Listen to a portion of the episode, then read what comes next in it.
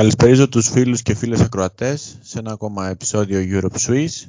Συνεχίζουμε τα podcast περί Euroleague, μιας και αυτή την εβδομάδα ξεκινάει η Λίγκα. Και όπως είχα υποσχεθεί, θα έχουμε, όπως είχα υποσχεθεί ότι θα είχαμε podcast για Ολυμπιακό και Παναθηναϊκό ξέχωρα. Ε, αυτή την φορά θα έχω καλεσμένο για άλλη μια φορά για την ακρίβεια τον Μιχάλη Στεφάνου. Μου κάνει την τιμή να βρεθεί πάλι στο podcast για να μιλήσουμε φυσικά για Ολυμπιακό. Καλησπέρα Μιχάλη και σε ευχαριστώ για τη συμμετοχή σου. Καλησπέρα, να καλά, ευχαριστώ για την πρόσκληση.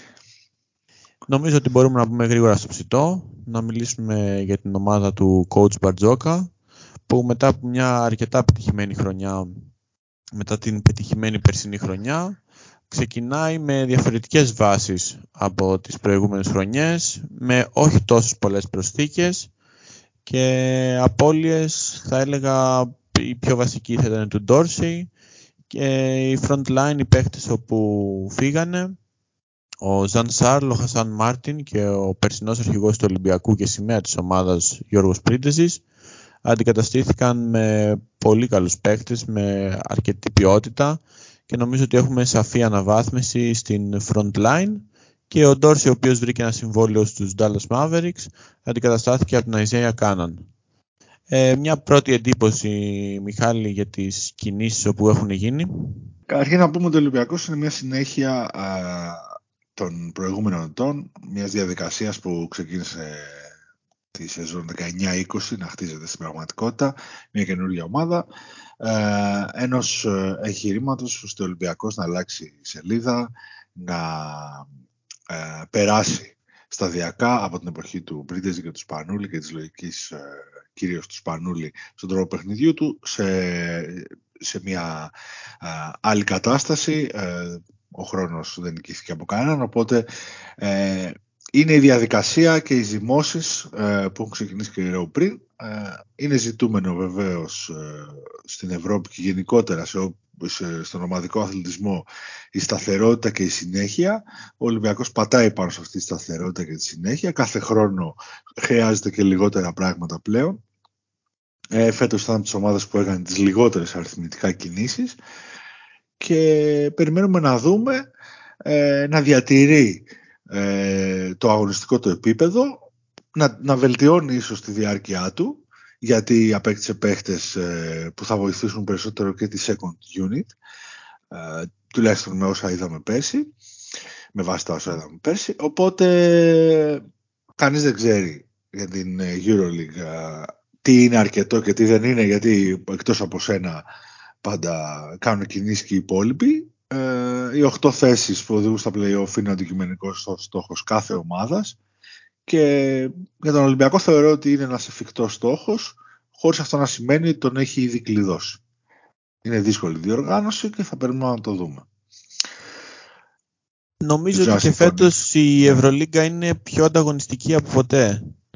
Καθότι έχουν προσθεθεί δύο νέες ομάδες Μιλάω φυσικά για την κι άλλες έχουν προσθεθεί, απλά μιλάω για την ε, Παρτιζάν και για την Πολώνια που το ρόστερ τους είναι άκρος ανταγωνιστικό με αρκετό βάθος και θεωρώ ότι οι μεγάλες ομάδες, οι top 4 ας πούμε αν θα έλεγα, η ΕΦΕΣ, η Ρεάλ, η Μπαρτσελώνα και η Αρμάνι κάνουν κινήσεις που αν μη τι άλλο τους καθιστούν στην ε, πρώτη τετράδα. Βέβαια αυτά είναι πολύ δυναμικά όπως πολύ σωστά είπες κατά τη διάρκεια της σεζόν όλα μπορούν να αλλάξουν με τόσους αγώνες είτε, είτε από τραυματισμούς είτε από μεταγραφές αλλά μιλάμε για μια λίγα η οποία έχει φοβερό ανταγωνισμό και έχει πολλούς contenders για Final Four και πόσο δε μάλλον για οχτάδα. Κάπως έτσι είναι τα πράγματα. Βέβαια, εντάξει, λείπουν οι Ρώσικες που ήταν μια επαρκτή δύναμη. Θυμίζουμε ότι πέρσι όταν αποβλήθηκαν βρίσκονται και οι τρεις εντός οκτάδας. Όμως η αλήθεια είναι ότι τόσο η Virtus όσο και η Παρτιζάν αλλά και η Βαλένθια είναι brand name σοβαρά. Δεν είναι δηλαδή ε, ξέρεις, guest στη διοργάνωση που θα περάσουν και δεν θα κουμπίσουν. Είναι ομάδες που έχουν παράδοση, ε, που έχουν χρήματα, ε, ειδικά η Μπολόνια που επιστρέφει δυναμικά και βλέπουμε πόσο ανταγωνιστική είναι απέναντι στην στην Αρμάνη της έχει πάρει ένα πρωτάθλημα, της πήρε προχτές ε, το Super Cup. Το Super Cup, ναι.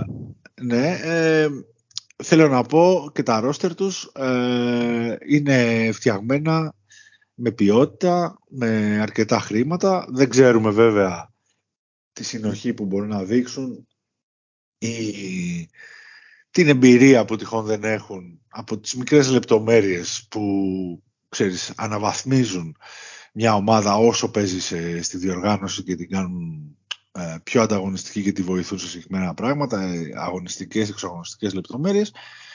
Αλλά ναι, θεωρώ ότι υπάρχει ένα γκρουπ ομάδων, ίσως 13-14 που έχουν, που έχουν τη δυνατότητα να βρεθούν ε, στην οχτάδα. Οπότε η μάχη ξεκινάει για εκεί.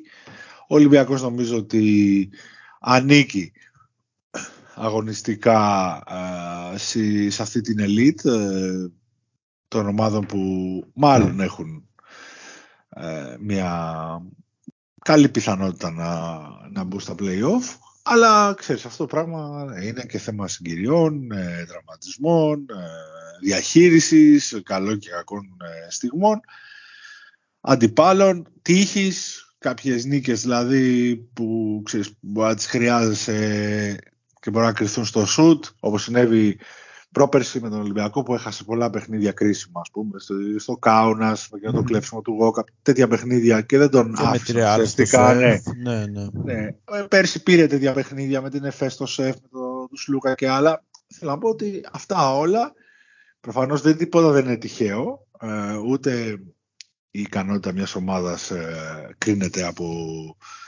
τις νίκες που θα κρυφθούν στο τελευταίο σούτ, αλλά οπωσδήποτε αν έχεις τύχη διάβαινε. Είναι, είναι κάτι που Σίγουρα και μετράει πολύ. Εννοείται και μέσα σε αυτή την αβεβαιότητα περί επίτευξης οχτάδας για να την κλειδώσεις ή να την κερδίσεις νομίζω ότι υπάρχουν και κάποιες σταθερές όπως είναι η εμπειρία που πολύ σωστά είπες που θα σε οδηγήσει σε κάποιες νίκες τις οποίες μπορεί να τις χάσεις άμα δεν υπάρχει ε, όπως επίσης και ο κορμός. Έτσι. Και ο Ολυμπιακός ε, είναι μια ομάδα η οποία έχει έναν συγκεκριμένο κορμό, έχει απογαλακτιστεί πλέον και θα βάλω τον, ε, την ταμπέλα του πετυχημέ, της πετυχημένης ε, ε, ότι απογαλακτίστηκε πετυχημένα από τον ε, Πέρντες Σπανούλη, έχει βρει τους νέους του ηγέτες, τον νέο του αρχηγό τον Κώστα Παπα-Νικολάου που φαίνεται να μπορεί να σηκώσει αυτό το βάρος και νομίζω ότι το ερώτημα όλων ή μάλλον των περισσότερων είναι κατά πόσο θα μπορεί να αντικατασταθεί ο περσινός Ντόρσεϊ από τον Isaiah Κάναν. Γιατί ε, στη front line θεωρώ ότι είναι αντικειμενικά, υπάρχει μια αντικειμενική αναβάθμιση ε, με τους παίχτες που παρθήκαν φέτος στην off-season. Οπότε το ερώτημά μου είναι αν θεωρείς ότι ο Αμερικανός guard που έπαιζε πέρυσι στην Unix και τελείωσε στη Γαλατά θα μπορέσει να αντικαταστήσει όχι με τα ίδια χαρακτηριστικά. Υπάρχουν κάποιες φυσικά κοινές συνιστώσεις μεταξύ αυτών των δύο, όπως είναι το killer instinct που έχουν και οι δύο. Αν θα μπορέσει όμως να αντικαταστήσει την δυναμικότητα της θέσης του Dorsey. Λοιπόν, ε, αυτό είναι ένα σημαντικό ερώτημα πράγματι ε, και συμφωνώ σε ό,τι είπες για τη front line. Ας μην ξεχνάμε ότι ο Πρίτερης ουσιαστικά την τελευταία του χρονιά δεν είχε κάποια σταθερή προσφορά ε, στο σύνολο. Ε, έπαιζε λίγο, ε, ήταν πολλές φορές διακριτική η παρουσία του. Ε, δεν ήταν ε, ένας παράγοντας της ομάδας, κακά τα ψέματα. Και πολύ λογικό με βάση την ηλικία του έτσι. Χωρίς ναι, αυτό ναι. φυσικά να ακυρώνει ούτε στο ελάχιστο την τεράστια προσφορά του και την τεράστια αξία του στο ευρωπαϊκό μπάσκετ. Από εκεί πέρα, περσινή χρονιά ήταν η πιο διακριτική της καριέρας του και σίγουρα δεν είχε πρωταγωνιστικό ρόλο. Ε, ο Ολυμπιακός πήρε τον Πίτερς, έναν παίχτη ο οποίος ήταν πρωταγωνιστής σε, στην ε, Μπασκόνια, ήταν, ε, έχει παίξει σε τρεις ομάδες Ευρωλίγκα, στην ΕΦΕΣ, τη ΕΣΕΚΑ, εκτός από τους Βάσκους ε, και φυσικά γνωρίζει τη διοργάνωση. Ε, όσοι τον έχουμε δει μέχρι τώρα αντιλαμβανόμαστε ότι πρόκειται για και τον γνωρίζαμε ένα πρικισμένο σκόρερ ο οποίος μπορεί να παίξει χωρίς την μπάλα και θα παίξει χωρίς την μπάλα ε, και μπορεί να ανοίξει το γήπεδο, να το μεγαλώσει ε, για τον ε, Γιώργο Μπαρτσόκα. Είναι λίγο, όχι βαρύς, είναι μια ταχύτητα πίσω από τα στάνταρ του Ολυμπιακού ακόμα, αλλά νομίζω ότι είναι θέμα χρόνου να το βλέπουμε καμιά φορά στην άμυνα ε, και τα λοιπά, αλλά τώρα αυτά είναι τεχνικές λεπτομέρειες που λύνονται έτσι κι αλλιώς στην προϊόντος του χρόνου. Και πήρε φυσικά και τον Μπόλομποϊ, έναν παίχτη διαφορετικής λογικής από τον Μάρτιν, ε, από τον Χασάν Μάρτιν, ο οποίος ε, θα βοηθήσει περισσότερο στην άμυνα. Ο Ολυμπιακός είναι μια ομάδα που θα ξεκινάει και φέτος από την άμυνα. Ο Μπόλομποϊ είναι ένας παίχτης που ήδη εντυπωσιάζει α, με τις αμυντικές του ικανότητες, με το πόσο δυναμικά πάει στο επιθετικό rebound. Ε, είναι νομίζω κάτι, ε, ένα, ένα, ένας παίχτης που τελειώσει περισσότερο με τον, ε, με τον Μουσταφά Φόλ και με το παιχνίδι του Ολυμπιακού σε σχέση με τον Χασάν. Να σου είμαι ειλικρινής και κάνω ναι. μια παρένθεση για τον Ball Boy, μιας και θίγει στο θέμα του συγκεκριμένου παίκτη. Όταν τον υπογράψαμε, ήμουν πάρα πολύ. Όταν τον υπέγραψε ο Ολυμπιακός, ήμουν πολύ αισιόδοξος γιατί ε, στην Τζεσικά παρότι ε, είχε συγκεκριμένη προσφορά, αλλά έπαιζε Έπαιζε λίγο. Ναι. έπαιζε λίγο και νομίζω ότι θα μπορούσε να χρησιμοποιηθεί ακόμα καλύτερα από την Τζεσικά, καθότι όποτε έπαιζε ήταν αρκετά αποδοτικός. Αλλά με τα χαρακτηριστικά που γνώριζα για το συγκεκριμένο παίκτη, πίστευα ότι θα βοηθήσει πάρα πολύ τον Ολυμπιακό και αυτό φαίνεται από τα πρώτα του παιχνίδια, είτε με το rim protection του, είτε με τα ρολαρίσματά του που ε, δίνει, δίνει πολύ περισσότερες διαστάσεις στο παιχνίδι τους Σλούκα ως προς τη δημιουργία του, αλλά και άλλων παιχτών και νομίζω ότι μας έχει εντυπωσιάσει από αυτά που έχουμε δει το εξαιρετικό του footwork, έτσι. Ναι, ναι, βέβαια. Ε, είναι πολύ σωστά όσα ανέφερες. Ε, νομίζω ότι ε, ο Μπόλομπόι ε, εκτός όλων αυτών των στοιχείων ε, θα δώσει και στον Ολυμπιακό μια σταθερότητα στο τι να περιμένει, κάτι που έλειψε πολύ από τον Χασάν Μάρτιν, ειδικά πέρυσι. Ε, που είχε προηγηθεί ο τραυματισμός του, ε, λίγο φοβόταν, ε, ήταν βαρύ σε κάποιες περιπτώσεις, πέρασε περίοδους ας πούμε, που ουσιαστικά δεν βοηθούσε και έπαιζε ως ένα στο 5 και Τέλος πάντων, νομίζω και ότι. Και παρά το επιθετικό παίχτης... ταλέντο που είχε ναι, ο Χασάν Μάρτιν, είναι του Εξαιρετικός finisher. Ναι, ναι, ναι. εξαιρετικός finisher, αλλά α, νομίζω ότι το Χασάν Μάρτιν Λιβιό ε, σε αντι, με, αν το βάλεις δίπλα-δίπλα με τον Ballon Boy Tariq Black ε, είναι νομίζω ένα σύν για τον Ολυμπιακό, είναι μια βελτίωση, είναι μια αναβάθμιση όπως και το Printers ε, Peters με βάση το ρόλο και το χρόνο που είχε ο Printers ε, στην τελευταία του χρονιά.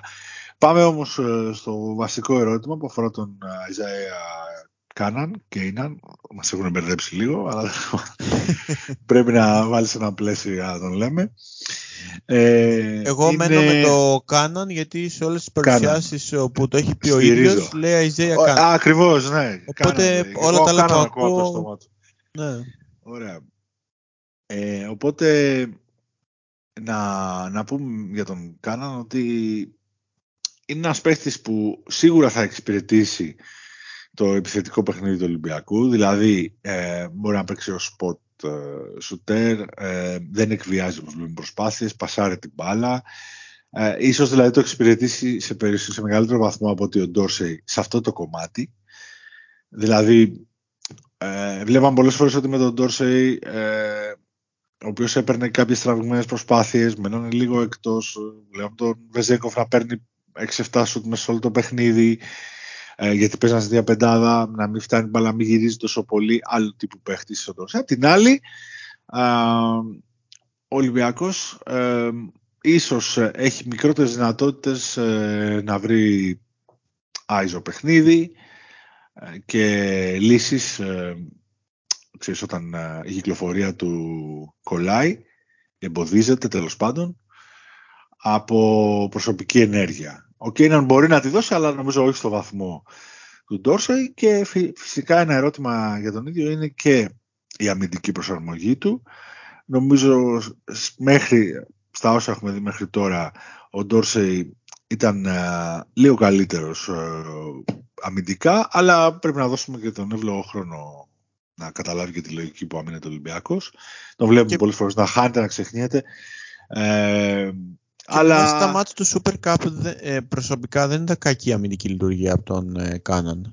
Όχι, το αλλά... offensive versatile που ανέφερες το αντιλαμβάνομαι ότι υπάρχει μια διαφορά σύγκριση με τον Dorsey, σαφώς. Αλλά στην άμυνα είναι ένας παίχτη ο οποίος δεν θα φοβηθεί να βάλει το κορμί του. Όχι, σίγουρα δεν φοβάται να βάλει το κορμί του, αλλά στη λειτουργία, στις περιστροφές, ε, ε, στο, στο πώς κινείται ο Ολυμπιακός όταν αλλάζει κτλ. Βλέπουμε ότι ακόμα λίγο υπολείπεται, ε, χωρίς αυτό να σημαίνει ότι ξέρεις, είναι και θέμα να το μάθεις, να το επαναλάβεις, να το, να το παίξεις και δεν μπορούμε να περιμένουμε από έναν παίχτη να είναι 100% έτοιμο σε, όλα τα τακτικά κομμάτια μιας ομάδας, ένα καινούριο παίχτη. Το καλό για τον Ολυμπιακό είναι ότι δούλεψε με τους, ε, με τους νέους παίχτες του όλο το καλοκαίρι και εκείνοι που έλειπαν για το Ευρωμπάσκετ είναι παίχτες που γνωρίζουν την ομάδα. Σε αντίθεση όπως είδες με τον Παναθηναϊκό που έχει αυτό τον Γκριγκόνης, τον ε, ε, Πονίτικα και άλλους παίχτες οι οποίοι και είναι καινούργοι και έλειπαν. Οπότε γι' αυτό ε, είναι τόσο πίσω ακόμα και σε πέρα από ποιότητα, αυτό είναι κάτι που θα το κρίνουμε ανά πάσα στιγμή, είναι και τακτικά αρκετά πίσω όπως φάνηκε ο Παναθηναϊκός.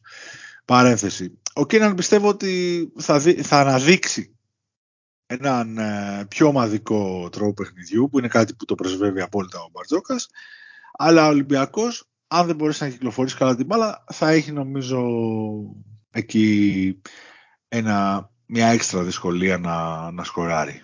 Είναι να πολύ κομβικό πλέον. Ναι, να στο θέσω αλλιώς. Να στο θέσω αλλιώς τώρα έτσι πως ε, με αυτά που περιγράφεις μου ήρθε ένα άλλο ερώτημα.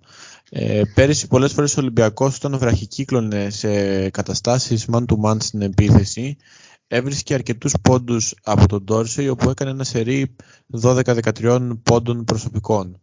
Ο Κάναν θεωρείς ότι είναι ένας τέτοιος παίχτης που την ίσα τη στιγμή όπου θα υπάρχει μια δυσκολιότητα δημιουργίας θα μπορέσει να, θα μπορέσει να σκοράρει; Θεωρώ ότι μπορεί να το κάνει αλλά όχι στο βαθμό που το έκανε ο Ντόρσεϊ.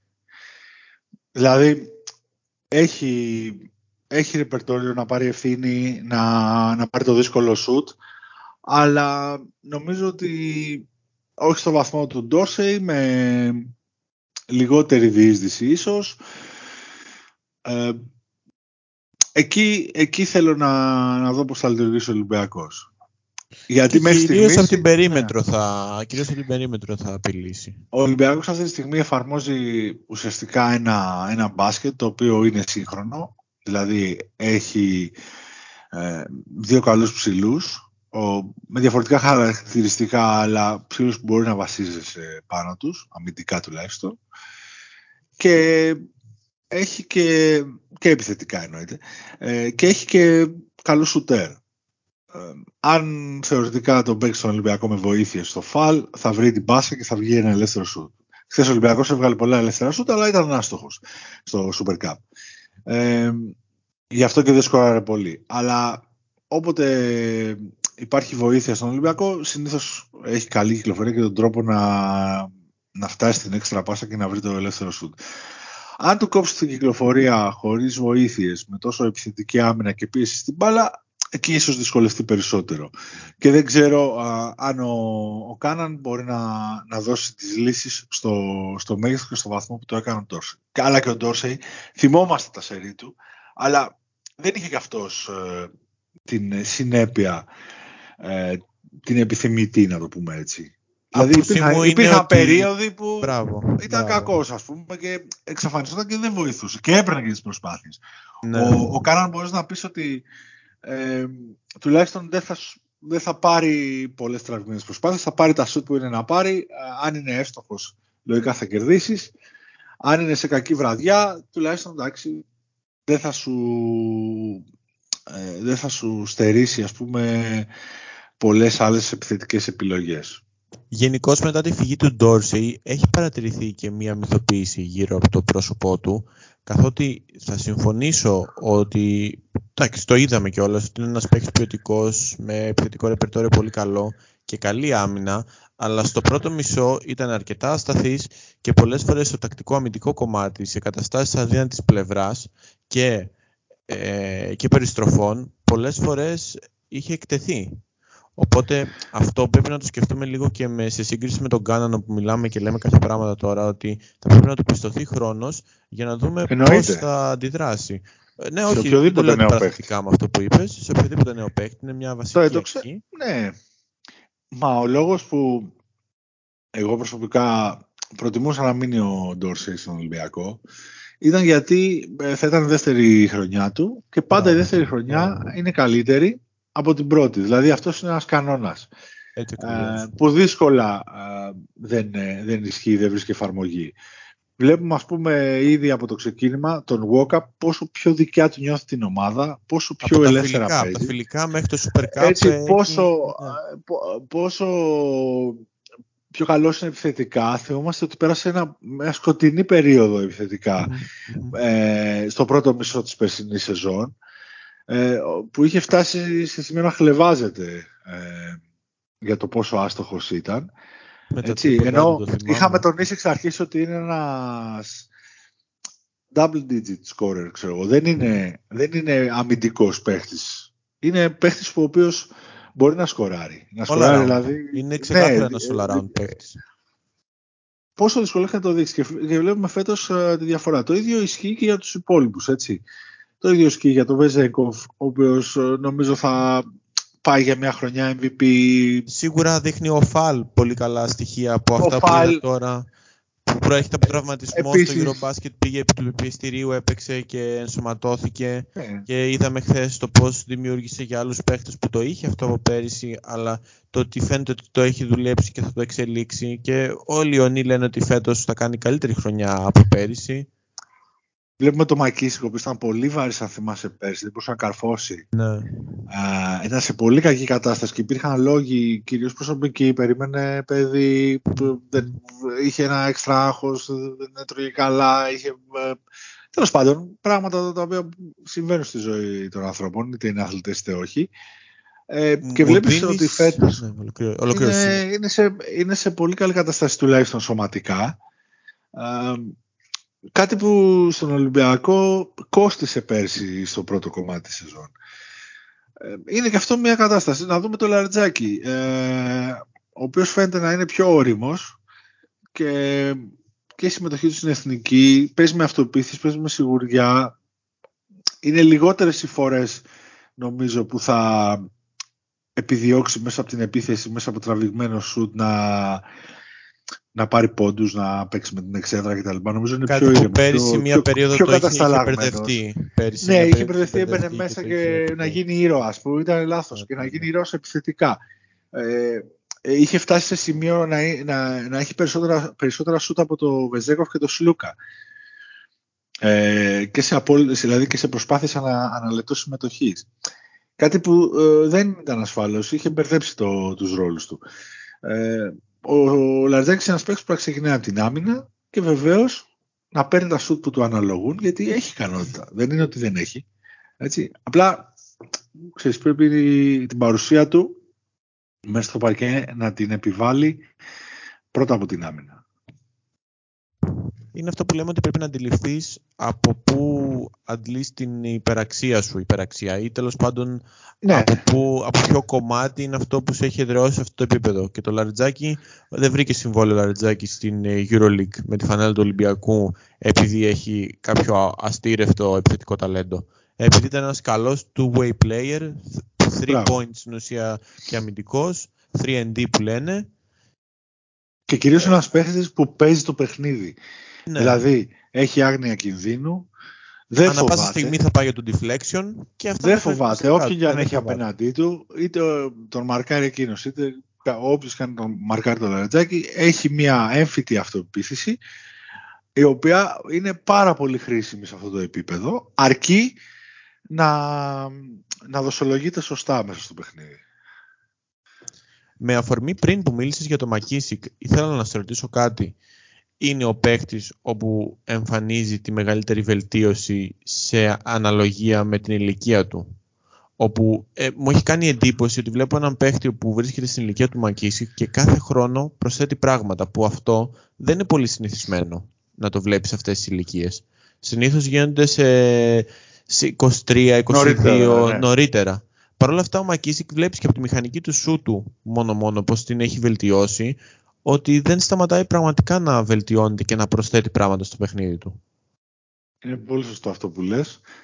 Νομίζω ότι η εξήγηση έχει να κάνει με το γεγονός ότι ο Μακίσικ εκτιμάει την ευκαιρία που του δόθηκε, συνεχίζει να την εκτιμάει από τον Μπαρτζόκα και τον Ολυμπιακό. Είναι ένας παίχτης που βρέθηκε σχετικά αργά στο επίπεδο της, ε, της EuroLeague, έχοντας περάσει από διάφορα στάδια στην καριέρα του, από μια άτυχη παρουσία στα Gran Κανάρια, με, με επεισοδιακό τρόπο έφυγε ε, και γενικά η ζωή του ε, είναι λίγο το δικό αρκετά περι, ναι. περιπετειώδης. Ε, οπότε, ε, ερχόμενος στον Ολυμπιακό, ε, το, βρήκε ένα λιμάνι το οποίο γι' αυτόν ήταν ένας στόχος ζωής, το εκτίμησε και γι' αυτό είναι ένας, ένας παίχτης που όχι μόνο δεν δημιουργεί προβλήματα, αλλά λύνει και τα χέρια στον προπονητή. Προσπαθεί να βελτιώνεται, προσπαθεί να μην ε, δημιουργεί ε, θέματα ποτέ στην ομάδα, είτε παίζει πολύ είτε λίγο. Ε, αυτά είναι πράγματα που δεν τα βλέπεις ούτε από γηγενείς, όχι από, από ξένους. Συμφωνώ. Και γι' αυτό, και γι αυτό ο Μπαζόγας ξεκινάει πάντα α, τη στελέχωση θεωρώντας το Μακίσικ ένα παίχτη, όχι ένα αντικατάστατο, αλλά ένα μέλος ε, της οικογένειας του Ολυμπιακού που δεν θα μπει στη διαδικασία να τον ε, συγκρίνει σε απόλυτες τιμές με τα στατιστικά ενός άλλου διαρροτριαριού ή ξέρω εγώ με ένα παίχτη που μπορεί να φαίνεται σε κάποιους τομείς καλύτερος. Τον κρατάει για χίλιους λόγους και αγωνιστικούς φυσικά, μην φτάνουμε στο άλλο άκρο. Ένας παίχτης πρέπει να μπορεί να προσφέρει αυτό που θες, αλλά και ε, για την όλη του συμπεριφορά. Συμφωνώ απολύτως, δεν θα μπορούσα να πω κάτι παραπάνω.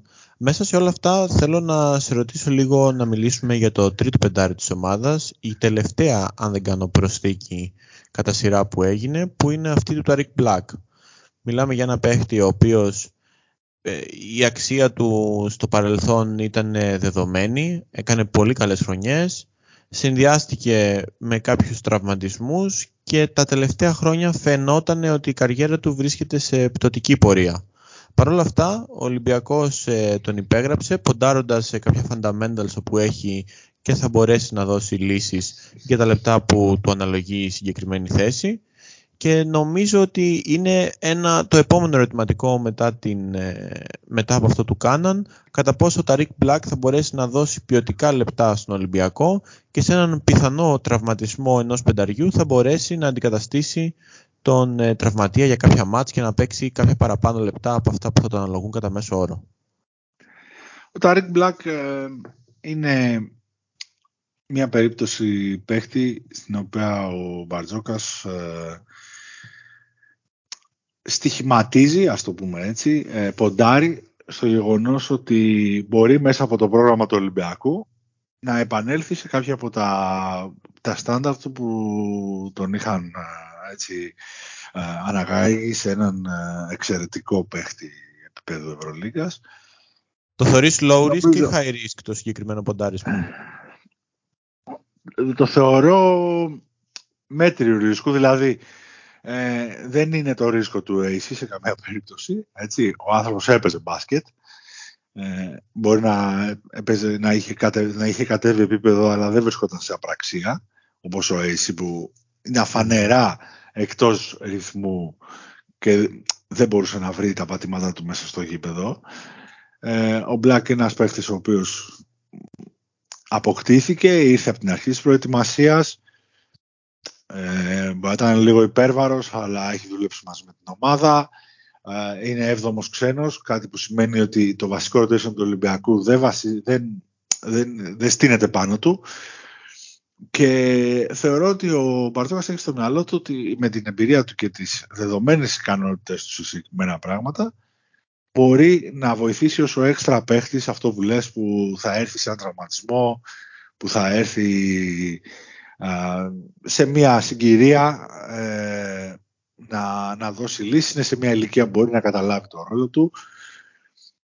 Και γνωρίζει και την Ευρωλίγκα. Να τον υποστηρίξει. Γνωρίζει ναι. φυσικά την Ευρωλίγκα, πράγμα που είναι πάντα ζητούμενο. Το, από τα πρώτα, από τα βασικά ζητούμενα. Οπότε θεωρώ ότι ο Ολυμπιακός δεν έχει να χάσει. Α, τώρα, αν μου πεις ότι χτύπα ξύλο ένας παίχτης του, βασικός ψηλός, θα μείνει, ξέρω εγώ, τρεις μήνες έξω. Και αν μπορεί να το καλύψει το κενό Black, είναι άλλη κουβέντα.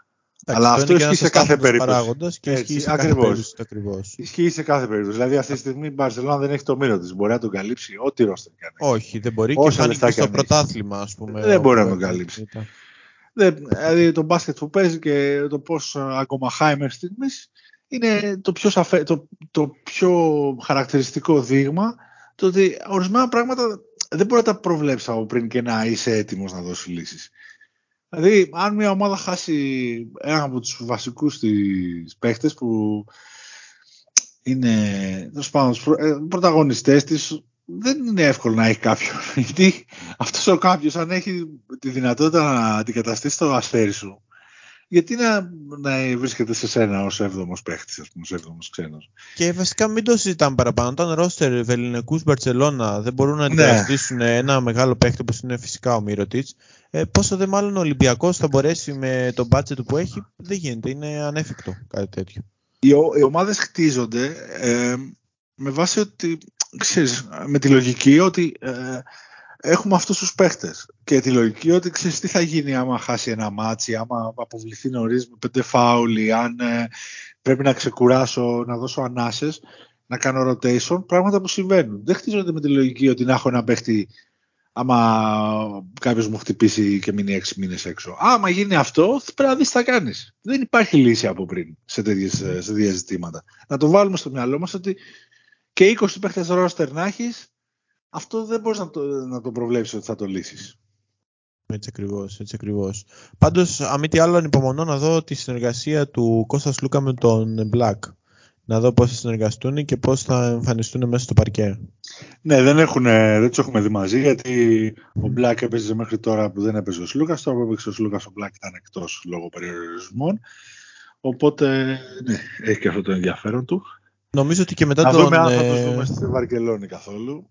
OK, okay, ναι, ναι. Και νομίζω ότι μετά από τον κανονισμό που θα μπει των 7 ξένων ε, στο ελληνικό πρωτάθλημα, σίγουρα πιστεύω ότι θα πάρει κάποια παιχνίδια με πολλά λεπτά ο Ταρίκ Μπλακ και εκεί ε, οπωσδήποτε. θα γίνεται θα τεσταριστεί αυτό ακριβώς. Και έτσι σιγά σιγά φτάνοντας προς το κλείσιμο να σε ρωτήσω λίγο για τον ε, Μιχάλη Λούντζη όπου μιλάμε για ένα παίχτη ο οποίος έχει δουλέψει αρκετά, βρίσκεται σε μια πολύ καλή ηλικία, φαίνεται να έχει αφήσει πίσω τους τραυματισμούς του που τον ταλαιπωρήσανε πάρα πολύ.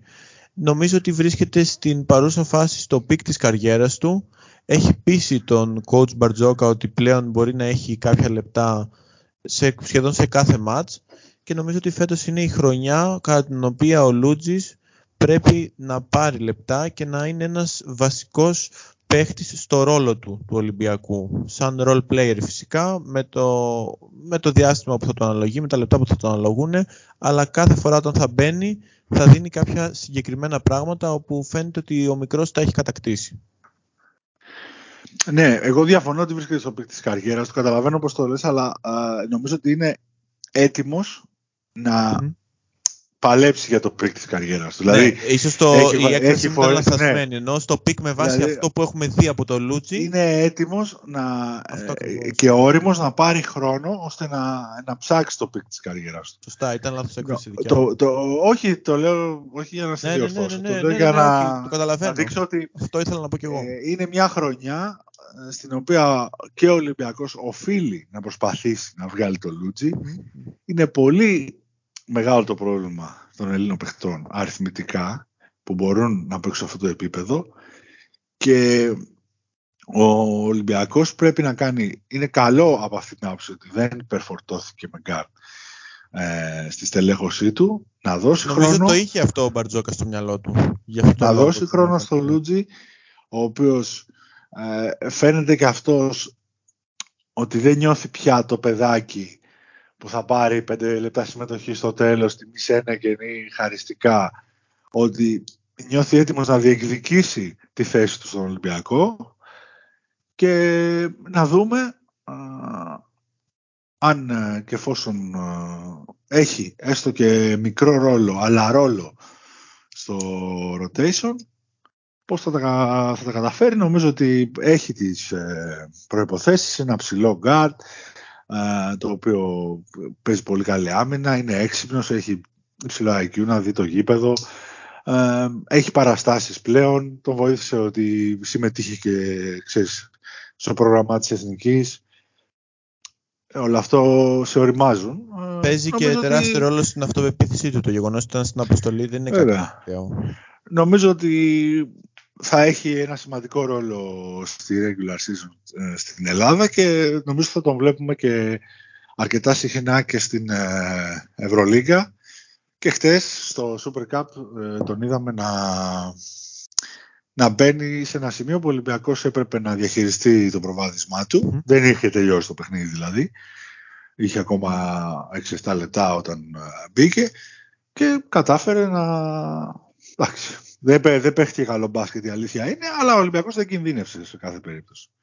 Έτσι ακριβώς. Ούτως ή άλλως είναι τέτοιο το στάδιο η περίοδος είναι πολύ νωρίς ακόμα για να μπορέσει μια ομάδα να δείξει στοιχεία τα οποία πιθανόν θα τα δείξει από τη μέση και μετά ή συνηθίζει τέλος πάντων να τα εμφανίζει από τη μέση της αγωνιστικής περίοδου και μετά. Το τελευταίο κομμάτι του puzzle νομίζω ότι είναι ο George Papas μια μεταγραφή την οποία ο Ολυμπιακός έκανε και προσωπικά εγώ δεν τον ήξερα, προφανώς βασικά δεν τον ήξερα. Ε, εκτιμώ ότι ο Ολυμπιακός τον προορίζει για δανεικό, είχε καλές παρουσίες στα φιλικά της ομάδας, αλλά δεν ξέρω κατά πόσο θα μπορέσει αυτό να του εξασφαλίσει μια θέση στο φετινό ρόστερ. Ο Τζόρος Πάπας ε, είναι ένα στοίχημα με μηδενικό ρίσκο. Αυτό είναι ο ορισμός του low risk. Ναι. ναι, γιατί ουσιαστικά τι κάνει. Αποκτήθηκε ε, για να υπάρχει ένας Έλληνας περισσότερος, ας πούμε στο, στο ρόστερ. Η παρουσία του ακόμα και στη δωδεκάδα δεν αλλάζει κάτι για τον Ολυμπιακό. Δηλαδή, ξέρεις, ο δωδέκατος παίχτης έτσι κι αλλιώς το πιο πιθανό να μην παίξει σε μια ομάδα. Ε, από εκεί και πέρα στην Ευρωλίγκα μάλλον θα είναι και εκτός γιατί θα μπαίνει ο, ο Black εφόσον έχουμε ένα πλήρες ρόστερ αλλά έχει δύο, έχει δύο στοιχεία τα οποία μπορούν να τον βοηθήσουν να, να κάνει κάτι καλό. Δηλαδή είναι hustle παίχτης, δηλαδή είναι πολύ ανταγωνιστικός μες στο, μες στο παρκέ, κυνηγάει τις φάσεις, ε, δεν υποτιμάει τίποτα και είναι και έχει και μια έμφυτη ικανότητα στο, στο σκορ, στο μακρινό σουτ. Ε, πράγματα που δεν είναι καθόλου αμεληταία. Είναι σωματικά και τακτικά αρκετά πίσω. Δηλαδή είναι λίγο αδύναμος. Και εγώ βλέποντα τον το σωματικό του, η σωματική του φυσική του κατάσταση φαίνεται λίγο... Και έχει ένα θέμα ας πούμε κατανόησης ακόμα του, του ευρωπαϊκού παιχνιδιού, της, της πόλης τακτικής αλλά αυτά είναι πράγματα που, που φτιάχνονται. Ο Ολυμπιακός νομίζω θα του δώσει χρόνο στην Ελλάδα. γιατί εντάξει, προφανώς και το να, ξεκο, να ξεκουράσει κάποιους παίχτες θα είναι στο μυαλό του Μπαρτζόκα πάντα. Υποθέτουμε ότι ο Ολυμπιακός σε αρκετά παιχνίδια δεν θα κινδυνεύσει με ήττες, οπότε θα υπάρχει ένα περιθώριο να ε, να γίνει και ένα φροντιστήριο στον Πάπας και δεν ξέρεις ποτέ ε, πως ένας παίχτης στο χέρι του είναι όταν έχει συγκεκριμένα καλά στοιχεία βρέθηκε σε έναν ε, οργανισμό που ξέρει να δουλεύει και είναι σοβαρός οπότε στο χέρι του είναι να ανεβάσει το επίπεδό του και είτε να μείνει στον Ολυμπιακό είτε να, να φτιάξει μια, μια καριέρα στην, ε, στην Ευρώπη. Άρα κατά την άποψή σου για φέτος δεν θεωρείς ότι θα πάει ιδανικός κάπου; Θεωρώ ότι θα μείνει στον Ολυμπιακό. Ε, δεν, ε, δεν έχω για την ώρα κάποιες ενδείξεις ότι θα φύγει. Υπάρχει ο Κολοβέρος. Νομίζω αυτούς τους δύο θα τους βλέπουμε ε, θα τους βλέπουμε στη, στο ελληνικό πρωτάθλημα ξέρεις, μία τον έναν, μία τον άλλον. Και βλέποντας και κάτω, αν κάποια στιγμή αποφασιστεί κάτι, άξι είναι διαφορετικό. Γιατί ναι, δεν νομίζω ότι κάποιος βιάζεται. Δεν έχει και τόσο μεγάλο ρόστερ Ολυμπιακός. Δηλαδή, να... υπάρχει συνοστισμός στην προπόνηση, στα πολιτικά, όλα αυτά μετράνε, ξέρεις. Ναι. Ε, νομίζω ότι έχει ένα πολύ ορθολογικό και μαζεμένο ρόστερ. Έχει ουσιαστικά μια δωδεκάδα παιχτών που μπορούν να παίξουν ε, στο υψηλότερο επίπεδο και από εκεί πέρα έχει τον Πάπα, τον Κολοβέρο, τον Τσάμι, κάποιους μικρούς βοηθητικούς παίχτες οι οποίοι πάντα πρέπει να υπάρχουν για χίλιους δύο λόγους. OK, okay, OK. Okay. Νομίζω ότι κάπου εδώ ολοκληρώνουμε την, ε, το δικό μας preview για τον Ολυμπιακό με βάση τις μεταγραφές όπου έγιναν ε, και τις αποχωρήσεις όπου μιλήσαμε για τους παίχτες που έφυγαν από το περσινό ρόστερ για την ε, προσεχή EuroLeague και νομίζω ότι αν θα μπορούσαμε να κάνουμε μια εκτίμηση αυτό φυσικά είναι αρκετά δύσκολο αλλά το πώς θα εξελιχθεί η χρονιά νομίζω ότι ο Ολυμπιακός θα κάνει ένα αρκετά καλό ξεκίνημα στην αρχή της σεζόν. Και το στίχημα είναι επειδή έχει παίχτες οι οποίοι έχουν επιβαρυνθεί με αρκετά λεπτά στο Eurobasket ε, περίπου στα μέσα της περίοδου αν θα γίνει αγωνιστική κοιλιά ή αν θα πρέπει να υπάρξει κάποιο φρεσκάρισμα. Κάπως έτσι είναι τα πράγματα. Ε, περιμένουμε να δούμε έναν Ολυμπιακό που θα παίζει σε ένα υψηλό επίπεδο. Δηλαδή τα στάνταρ του θα ξεκινούν από έναν καλό βαθμό. Ε, είναι μια ομάδα με συνοχή. Όσες ομάδες έχουν συνοχή, νομίζω, έχουν και τον πρώτο λόγο να ξεκινήσουν καλά. Στην έναρξη της ε, σεζόν, σε σύγκριση με άλλες, έχει ναι, ναι, ναι, βέβαια. Δεν ξέρουμε βέβαια το ταβάνι της κάθε μιας, αλλά ούτε μπορούμε να το διαπιστώσουμε τόσο νωρίς. Νομίζω ότι αν δεν, αν δεν συμβεί κάτι απρόοπτο και ξέρω πολύ αρνητικό, ο Ολυμπιακός θα βρίσκεται μέσα στις θέσεις της οκτάδας, θα έχει δηλαδή ναι, τις νίκες. Ίσως και να μπορέσει και πάλι ε, να κυνηγήσει μια καλή, ένα καλό πλασάρισμα, αλλά δεν νομίζω ότι είναι κάτι που ασχολείται κανείς. Δεδομένη στιγμή, το πιο σημαντικό είναι να,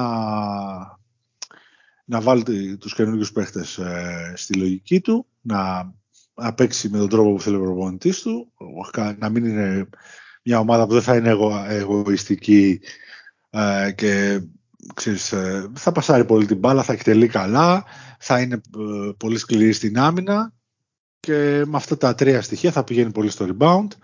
Με αυτά τα τρία-τέσσερα στοιχεία που είναι νομίζω πολύ βασικά για το ευρωπαϊκό μπάσκετ ε, να παίρνει τα αποτελέσματα που θέλει, να παίζει ένα ωραίο μπάσκετ που νομίζω ότι δεδομένα μπορεί να το κάνει και να, και να προχωρήσει. Και όταν... Εκτιμώ ότι έχει και όλα τα φόντα για να παίζει με ένα αρκετά υψηλό pace σε σύγκριση με τα δεδομένα της EuroLeague και να είναι μια αρκετά εντυπωσιακή ομάδα. Βέβαια, έχει τα δεδομένα ακόμα περισσότερο πέρσι να κρατάει λιγότερο την μπάλα, να ανεβάζει τον ρυθμό. Ε, και νομίζω ότι για, για όλες τις ομάδες πρέπει να δοθεί ένα εύλογο χρονικό διάστημα να δούμε τι μπορούν να κάνουν. Είναι λάθος να βγαίνουν συμπεράσματα από νωρίς. Έχουμε δει ότι όσα συμπεράσματα βγαίνουν από νωρίς συνήθως διαψεύδονται. Αλλά ο Ολυμπιακός, όπως και άλλες ομάδες, όπως και η ΕΦΕΣ, όπως ναι, και Αρμάνι ίσως. Ναι. Ε, επειδή έχουν διατηρήσει τη δυναμική τους έχουν και έχουν λόγο κάνει κάποιες κινήσεις οι οποίες δεν φαίνεται να περιέχουν ρίσκο ιδιαίτερο. Νομίζω ότι είναι κάπως παράλογο να τις δούμε τελείως διαφορετικές ή να τις δούμε, ξέρω εγώ, πολύ χειρότερες από αυτό που ξέραμε. Μάλλον στοχεύουν στο να βελτιώσουν ε, κάποια, κάποιες, το, κάποιους ε, τομείς του παιχνιδιού τους, να αποκτήσουν μεγαλύτερη διάρκεια ε, και λιγότερα άσχημα διαστήματα ώστε να είναι και πιο άνετες στο τους. ε, το, γήπεδο, το γήπεδο είναι πάντα ο καθρέφτης, οπότε ας περιμένουμε να το χαρούμε. Το σίγουρο είναι ότι ο Ολυμπιακός, και να κλείσουμε με αυτό, ε, προκαλεί στον κόσμο του μια επιθυμία να τον δει. Αυτό είναι το πρώτο βασικό. Ε, να πάει στο γήπεδο. Ε, βλέπεις ότι ο κόσμος είναι φτιαγμένος με αυτήν την ομάδα, χωρίς όμως να έχει έπαρση. Ε, γιατί η έπαρξη δεν είναι ποτέ καλός ιονός. Δεν είναι ποτέ καλός ναι. ιονός και νομίζω ότι αυτή είναι και η φιλοσοφία του coach του Ολυμπιακού, του coach Μπαρτζόκα. Δηλαδή ποτέ δεν θα Υπάρχει δηλαδή μεγάλα ένα λόγια πολύ καλό ναι, θετικό κλίμα που περνάει στον κόσμο μέσα στην ομάδα. Το οικογενειακό κλίμα της ομάδας πολύ κάποιες φορές το γοροϊδεύουν αλλά είναι ένα όπλο που δεν αγοράζεται. Και εννοείται και είναι το πιο σημαντικό, δεν το συζητάω. Και είναι το πιο σημαντικό και, και είναι και αυτό που ε, κάνει τον Ολυμπιακό να ξεχωρίζει, είναι η ταυτότητά του. Όλο αυτό το πράγμα ε, νομίζω είναι θετικό. Ε, ο κόσμος έχει όρεξη, η ομάδα φαίνεται να έχει κίνητρα, η διοίκησή της φαίνεται να, να έχει ένα όραμα δηλαδή και να διατηρεί το μυαλό στο κεφάλι, να μην παίρνεις Είναι πολύ βασικό ότι ναι. Ναι. δείχνει να στηρίζεις τους ανθρώπους της, σταθερότητα ε, στο πλάνο της. Ναι. Όλα αυτά δημιουργούν ένα, ένα καλό πακέτο το οποίο είναι δύσκολο να μην σε οδηγήσει ε, κάπου ψηλά. Τώρα το πόσο ψηλά αυτό θα δεν μπορεί να το απαντήσει Θα το δούμε και δεν μπορεί να το ξέρει κανείς αυτό γιατί είναι πολύ τα μάτς, μεγάλος ανταγωνισμός. Οπότε περιμένουμε να δούμε τις απαντήσεις στο γήπεδο. Νομίζω ότι κάπου εδώ Νομίζω ότι κάπου εδώ κλείνουμε το puzzle του φετινού Ολυμπιακού για την EuroLeague που έρχεται με το γεγονός ότι δεν έχουμε δεδομένα αγωνιστικά πέραν του Super Cup. Εδώ πέρα θα είμαστε να τα ξανασχολιάσουμε φυσικά. Ε, δεν ξέρω Μιχάλη, άμα θέλεις να προσθέσεις κάτι, να πεις κάτι για την EuroLeague, για κάποια ομάδα, κάτι που σου έχει κάνει εντύπωση. Δεν ξέρω άμα θες έτσι Όχι, μια μικρή παρένθεση. αυτό που φαίνεται είναι ότι η αγορά, γιατί δεν έχουμε σαφές δείγμα, κινήθηκε όπως αναμενόταν, δηλαδή οι ομάδες που μπορούσαν κινήθηκαν εντός EuroLeague, δηλαδή με παίχτες που ξέρουν ε, αυτό το πρωτάθλημα. Εκείνες που δεν μπορούσαν ή δεν, είναι, δεν αποτελούν πρώτες επιλογές παιχτών ή ε, οικονομικά δεν έχουν τη δυνατότητα, προσπάθησαν να φέρουν κάποιους ε, rookies, οι οποίοι βέβαια πολλοί από αυτούς είναι αξιόλογοι παίχτες και μπορεί να κάνουν Κάνανε έξυπνες λύσεις αρκετές ομάδες και του ναι, κατωτέρου. Θα δούμε, νομίζω ότι έχουμε δει ότι υπάρχει ένα γενικά καλό σκάουτινγκ στις ομάδες που δεν μπόρεσαν να κινηθούν εντός EuroLeague μόνο. Και νομίζω ότι θα δούμε μια ωραία διοργάνωση με νέους πρωταγωνιστές γιατί ξέρεις και όσο να είναι χρειάζεται ανανέωση, φυσικά. ανανέωση και στα πρόσωπα και στο στυλ ε, παιχνιδιού και σε όλα. Οπότε να το απολαύσουμε και εδώ θα είμαστε να τα ξαναπούμε σε, ένα χρονικό, σε μια χρονική στιγμή που θα έχουμε πιο ασφαλές δείγμα από όλους. Αυτό ακριβώς. Λίγες ώρες έμειναν, λίγες μέρες έμειναν για την έναξη της EuroLeague. Οπότε εδώ θα είμαστε να δούμε όλους τους αγώνες. Σε ευχαριστώ πάρα πολύ Μιχάλη για άλλη μια συμμετοχή στο Europe Swiss. Ήταν ο Εγώ Μιχάλης Στεφάνου. Ε, θα τον βρείτε στο superbasket.gr. Καλή συνέχεια να έχουμε. Επίσης, να σε καλά. Αυτό ήταν ένα ακόμα επεισόδιο του Europe Swiss. Σας ευχαριστώ πολύ που μείνατε μέχρι εδώ μαζί μας και θα τα πούμε στη συνέχεια της EuroLeague.